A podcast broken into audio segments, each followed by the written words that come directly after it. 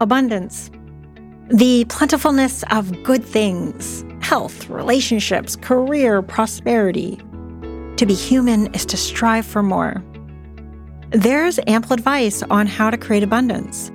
We need to have positive thoughts and believe in ourselves. But how do we do that? For most of us, it's not so easy to just start being positive all the time, confident everything will work out the way we want. After all, our thought patterns are formed as young children, and if we grew up with people who had a negative outlook on life, we're likely to have one too. I grew up in a highly critical environment, which predisposed me to expecting the worst in situations, doubting myself. I was so unhappy when I was little that when people asked me what I wanted to be when I grew up, I'd answer, I want to be happy. In my quest to be happy, I've spent a lifetime studying the art and science of success.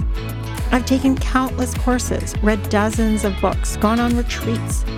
I even studied the neuroscience underpinnings of goals during my master's. Although everything I've learned has helped, the one thing I struggled with the most is getting positive thinking to stick long enough to make my big goals happen. As time passed, I started to worry I was a lost cause, that success advice just wasn't going to work for me. Then, one evening, I came across an article written by neuroscientists explaining the brain has no choice but to change itself if you repeat something enough times. It also gave examples of the kinds of ideas and times of day when the brain is most receptive. That's when I realized the need for thinking vitamins. Our subconscious minds are in the driver's seat of our lives, and we're in the passenger seats. Anytime we're not happy with where we are, it's because our subconscious is not driving us where we want to go. To get on the road to more abundance, we need control of the wheel. But nobody likes a backseat driver, not even our subconscious minds.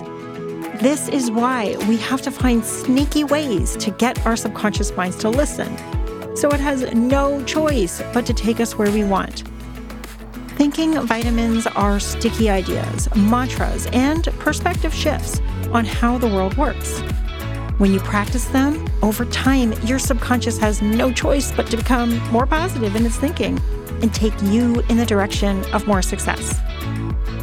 My name is Jill McCabe. I'm an author, entrepreneur, negative thinker turned optimist, and your host on the Thinking Vitamins podcast. Since I started using Thinking Vitamins, I've created more abundance in every area of my life. And finally, on those big, important goals. Are you ready for more abundance in every aspect of your life? If yes, join me every Thursday as I share personal stories, interviews with inspiring people, and thinking vitamins to help you boost your abundance.